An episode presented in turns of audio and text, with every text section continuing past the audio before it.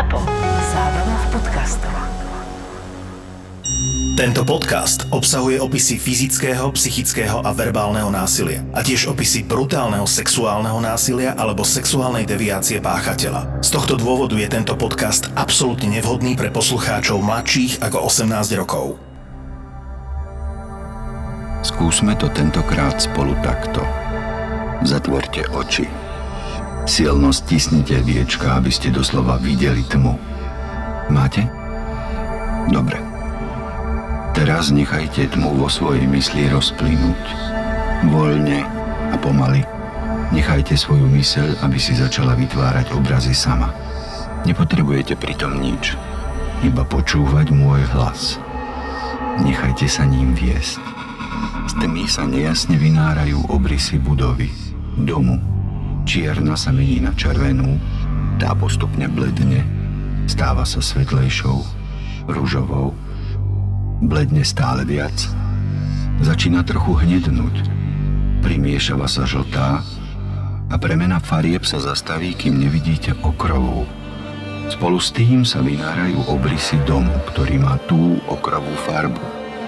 Už vidíte okná natreté na hnedo, niektoré sú pootvorené. Z ulice vedie do domu široká brána. Vstúpite ňou dovnútra.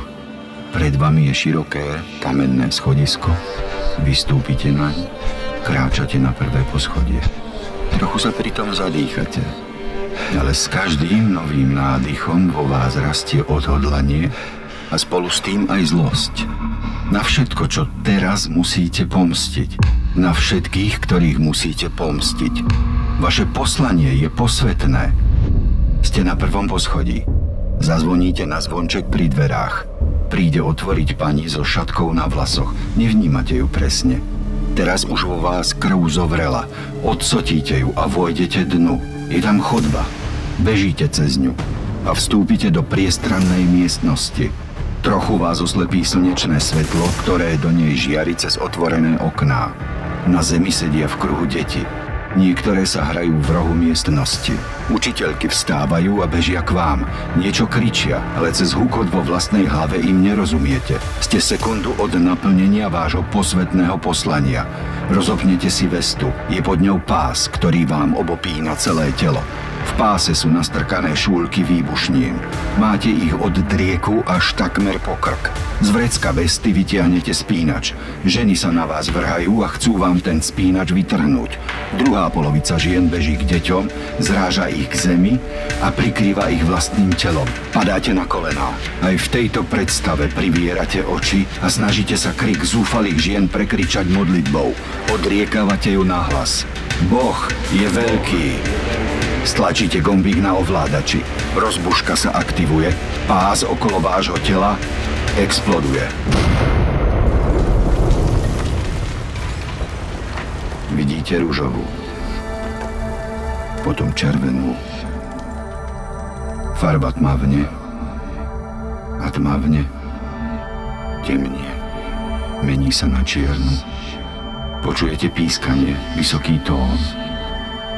Všetko ostatné mizne. Zostáva len čierna a to pískanie. Pískanie, ktoré tiež postupne slabne, až nastane ticho. Viete si to všetko predstaviť? Už môžete otvoriť oči.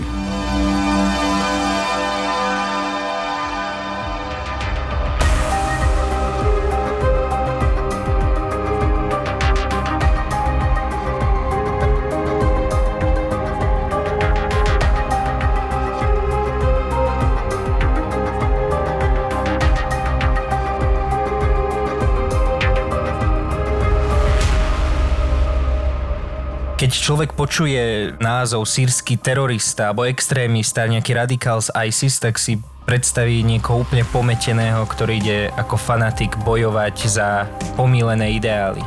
Akou cestou musí niekto prejsť, aby sa zobudil v tom postavení nejakého teroristu radikála? Musí byť určitým spôsobom na neho pôsobené.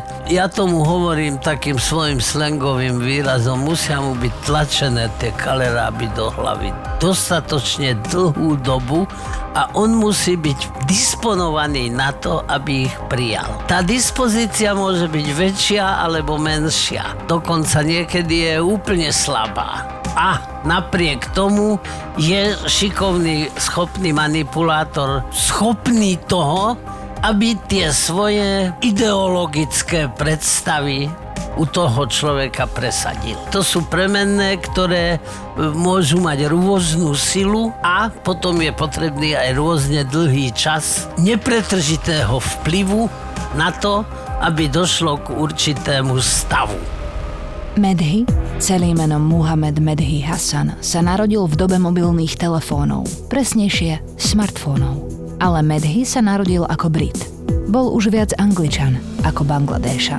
Počúval rovnaký hip-hop ako jeho rovesníci. Hral tie isté počítačové hry a pozeral akčné a fantasy americké filmy. Dobre sa učil. To, čo my máme za jednotku, to je na ostrovoch Ačko, dvojka je Bčko.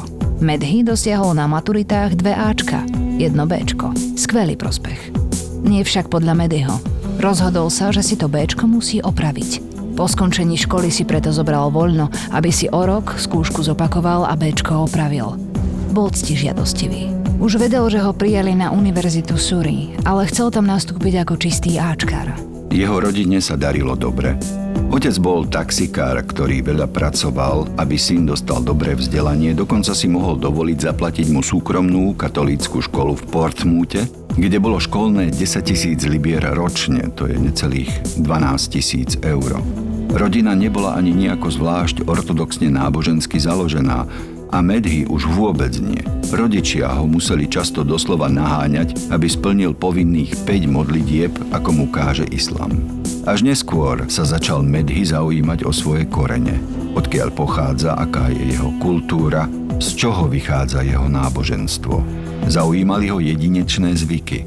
Ešte počas štúdií v Portsmute sa preto začal viac angažovať v miestnej mešite nenašiel v nej odpovede na otázky, ktoré ho zaujímali. Tom čase už svet čelil konfliktom v Palestíne a neskôr v Sýrii, ale o tom sa v komunite imigrantov, ktorí navštevovali Mešitu, veľmi nehovorilo. Viedli ju umiernení ľudia, ktorí rozprávami o Palestíne a Sýrii nechceli provokovať a priťahovať zbytočne pozornosť. V tom čase už boli Briti a nielen oni voči islamu nedôverčiví a v Mešite to nechceli zhoršovať. Mladí ľudia sa však odpovedí dožadovali. Ešte viac ich nástojčivosť narástla potom, keď sa Veľká Británia zapojila do konfliktu v Sýrii. Táto takmer neprehľadná situácia, do ktorej boli okrem Británie zapojené Rusko, Turecko, Spojené štáty, Irán, Hizbalách, sírska vláda a popri nej rozdelená sírska spoločnosť v podobe tzv. sírskych demokratických síl alebo slobodnej sírskej armády, všetci bojujúci proti alebo naopak podporujúci jednotky ISIS, islamského štátu. To všetko vyvolávalo v mladých ľuďoch zmetok. Internet zaplavili brutálne videá, ktoré mali na jednej strane odstrašiť protivníkov a na druhej strane mali iné videá prilákať zahraničných moslimov do boja v mene islamu. Do Sýrie začali prúdiť desiatky tisíc mladých ľudí z Británie, Líbie, Egypta, Saudskej Arábie, z Kuwaitu, Jordánska a Libanonu. Ale prišli aj mladí Čečenci a Dagestánci z Ruska. Média ako osobnosť, o akého chlapca išlo? Bol jednoznačne perfekcionista. Príde ti rizikový z nejakého pohľadu radikalizácie, že by mohol byť zradikalizovaný? Áno, samozrejme. V akom zmysle? Pretože keď o niečom mám predstavu, že to musí byť takto, tak to musí byť takto. A keď do toho vstúpi zdatný manipulátor, ktorý ma postrčí tým smerom, že áno, bude to takto, tak som ochotný celý svoj životný beh otočiť tým smerom, aby sa jeho dynamika hýbala tam, kam ma ten manipulátor e, smeruje. Podľa mňa tam je dôležitý faktor aj ten jeho vek. Že bol v takom rizikomom veku. Samozrejme, v tomto veku je človek e, nezrelý a neschopný sám bez usmernenia zaujať jednoznačné stanoviská. No a tomu, aby zaujal akékoľvek stanovisko práve, môže prispieť jeden zdatný charizmatický manipulátor. Možno je dôležité vysvetliť si aj ten taký kultúrny kontext celého toho, keďže toto je už podný čas po útoku na dvojčky, ale stále medzi tou islamskou populáciou v Anglicku tak prevládal taký, nechcem ani teda povedať, že strach, ale taká e, umiernenosť, takí boli stiahnutejší do úzadia, nechceli príliš na seba pútať pozornosť. Toto všetko sa zmenilo, keď začala vojna v Sýrii. Tí mladí ľudia, ktorí už vyrástli v západnej Európe, tak samozrejme sa ich to veľmi dotýkalo, že čo sa tam deje, rovnako ako nás sa dotýka, čo sa deje napríklad teraz na Ukrajine. Pýtali sa otázky, pýtali sa, že prečo a nikto im nevedel dať tie odpovede, pretože tí ich rodičia sa snažili byť takí umiernenejší, takí nenápadnejší, nechceli zbudzovať na seba tú pozornosť. A tak myslím si, že vznikla veľká takáto vlna. Veľmi pravdepodobne dokonca rodičia sa snažili nezaujímať stanovisko k vojne v Sýrii, pretože fakt je jeden, že tá druhá strana konfliktu, islamský štát, bola radikalizovaná do tej miery, že aj tí umiernení moslimovia, ktorí žili v západnej Európe, v kútiku duše chápali, že toto nie je cesta, ktorá by mala dodávať dynamiku ďalšiemu vývoju. V ostatnej Európe sa mladí ľudia zapájali do kampaní proti zabíjaniu v Sýrii. Organizovali zbierky na internete, robili osvetu na sociálnych sieťach, ale aj s megafónom na uliciach. Medhy sa zapojil tiež. Cítil sa užitočný. Veril, že robí dobrú vec. Lenže fotky mŕtvych zo Sýrie na internete pribúdali. V tom čase Medhy spoznal Iftekara Jamala. Bol pristahovalcom rovnako ako Medhy a rovnako ako Medhy sa angažoval za zvrhnutie režimu sírskeho prezidenta Asada. Iftekar začal vo svojom byte organizovať pravidelné politické a náboženské semináre. Spolu s ďalšími štyrmi rovesníkmi ich začal naštevovať aj Medhy. Medhyho rodičia sa tešili, že chlapec v sebe začal objavovať vieru. Netušili, že semináre vedie Mašudur Čudhári. Bol to výborný rečník a na rozdiel od ostatných nezdráhal sa dať chlapcom odpovede na otázky, ktoré ich pálili. Často vo svojich prejavoch a kázniach zvýrazňoval pojmy ako svetá vojna, neveriaci, obetovanie sa a ako na tých, ktorých obetujú život, čaká posmrtný raj. Mašudur bol presvedčivý. Chlapci sa napokon rozhodli ísť na vlastnú pesť do Sýrie a zapojiť sa do Svetej vojny. V oktobri 2013 malá skupina odhodlaných bojovníkov vystúpila z lietadla v Turecku. Tam sa s nimi ich vodca Mašudur rozlúčil, sám sa vrátil späť do Anglicka. Vysvetlil to tak, že jeho boj je tam. Vracia sa, aby naverboval ďalších bojovníkov. Čo to bol Mašudur za osobu? To bol chlapec, ktorý mohol ozaj veriť tomu, čo hlásal a o čom presviečal tých mladých ľudí, alebo mohol to robiť kvôli zisku.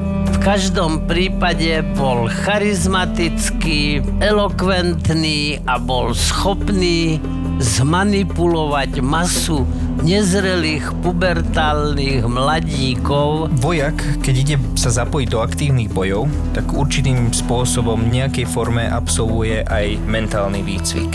Aby niečo také zvládol, pretože to sú fakt hraničné extrémne situácie, to sú asi najhraničnejšie situácie, do akých sa človek môže dostať, ale títo chlapci nič také samozrejme nepodstúpili, to boli predavači z potravín, to boli vysokoškoláci, dokonca niektorí ešte stredoškoláci. Niektorí z nich prijali tú doktrínu a boli nepriestrelne presvedčení o tom, že tá ideológia, ktorú prijali, je správna. Ako budú reagovať takíto nepripravení chlapci, ktorí tam idú s, s romantizovanými predstavami na aktívny konflikt, kde ide im fakt o život. Nezrelo niektorí príjmú tú doktrínu, že všetko, čo je mimo toho môjho koridoru, treba zničiť, pretože to je nepriateľské, zlé od satana a niektorí napriek tomu chaosu v ktorom sa ocitnú psychicky, predsa len nestratia úplne kontrolu sami nad sebou a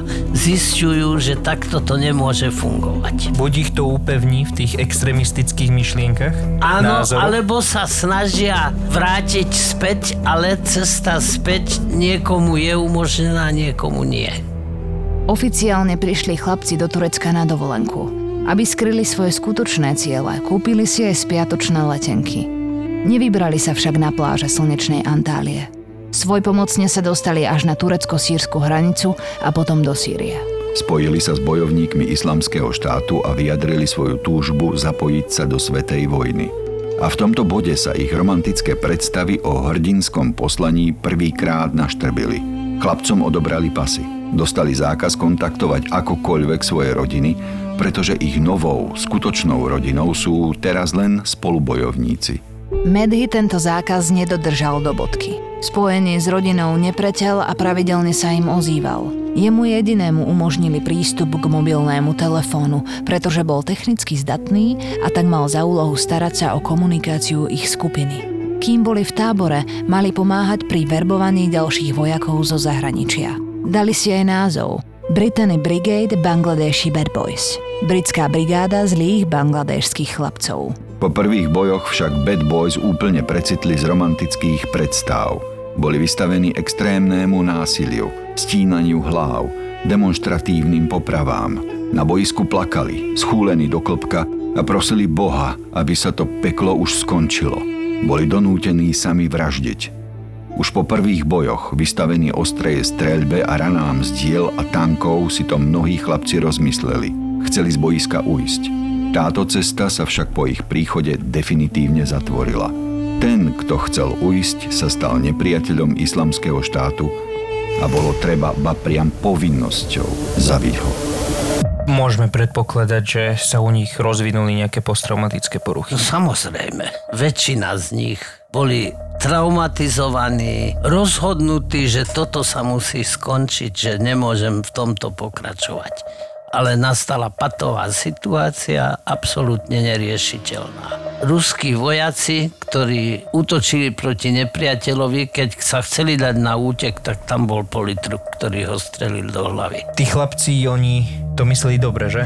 Mehdi bol nezrelý na hranici puberty a adolescencie. Chlapec, ktorý uveril v svetú vojnu. V tomto veku sa v takéto niečo uveriť dá ešte ten jeho perfekcionizmus, tie jeho povahové rysy, osobnostná štruktúra.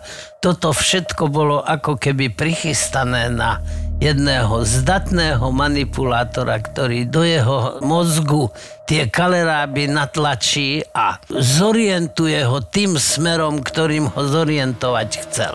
Keď videl, čo sa v Sýrii deje, tak sa dostal do jednej neriešiteľnej dilemy.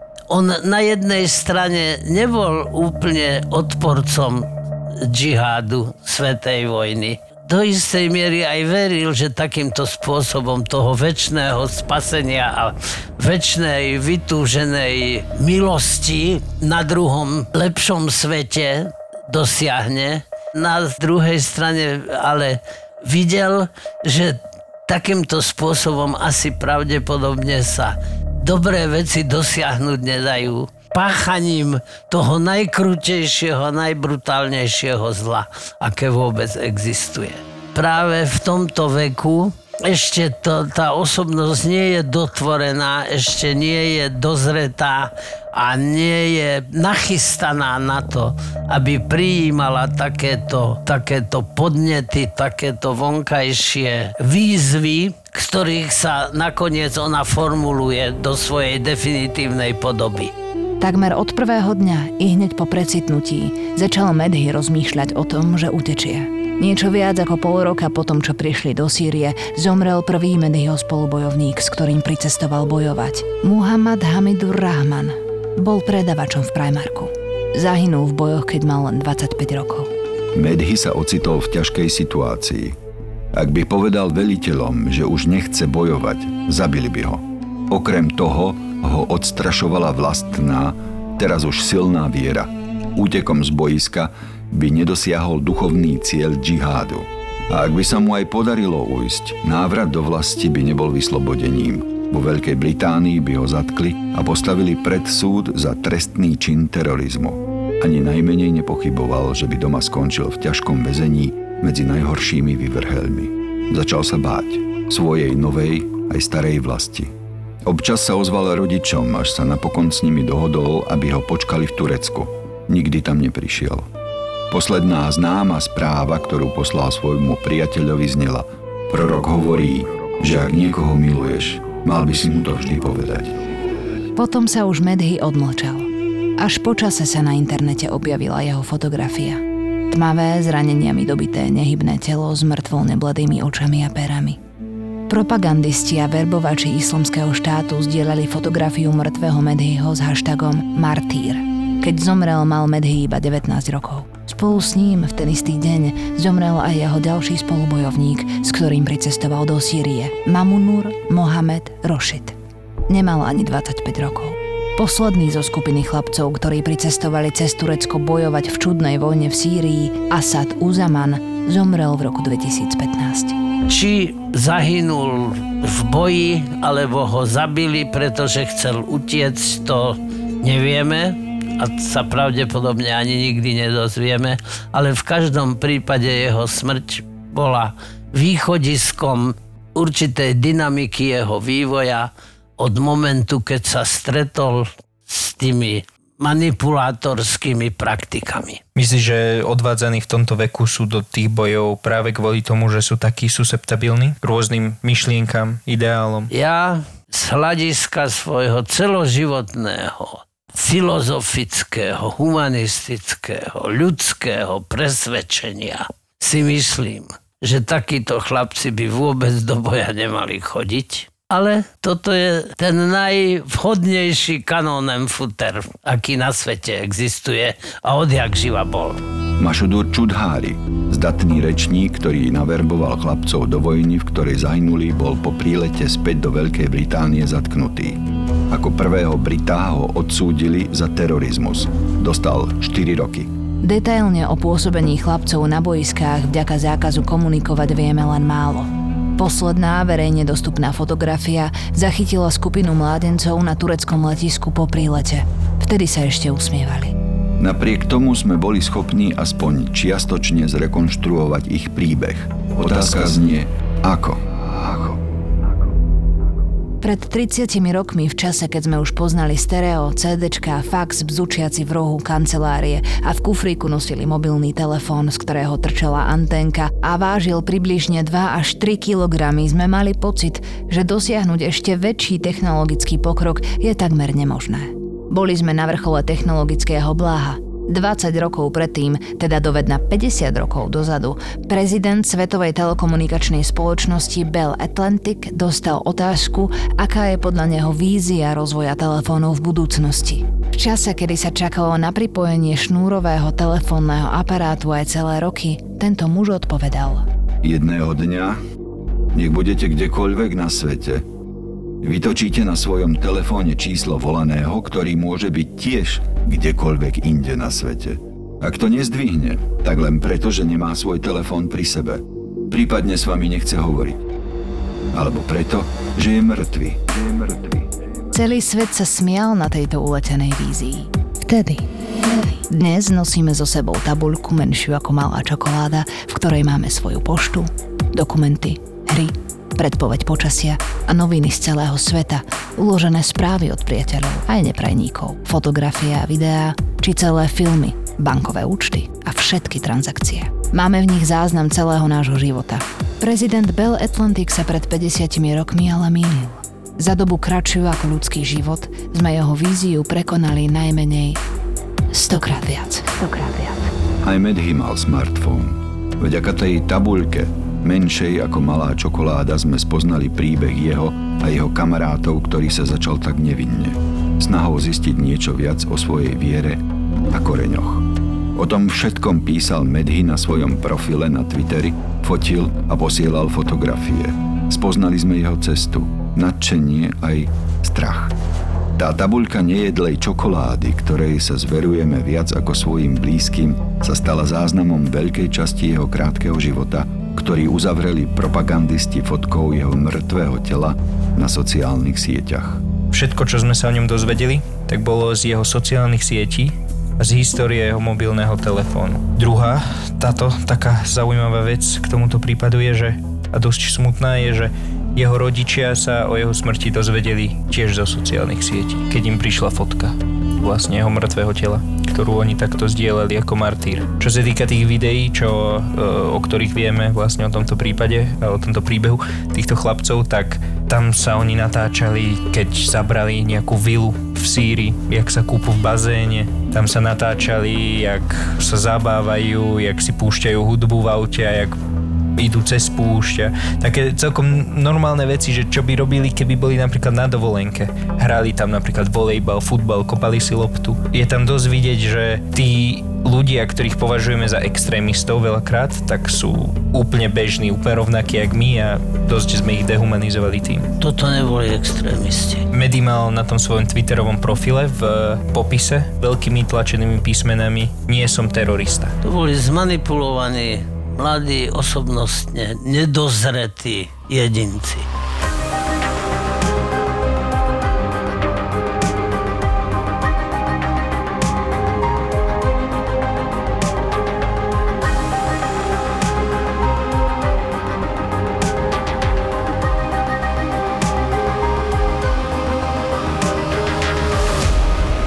ZAPO bude naživo. Hitler Media v spolupráci s Demenová rezort uvádzajú ZAPO. Naživo. Naživo.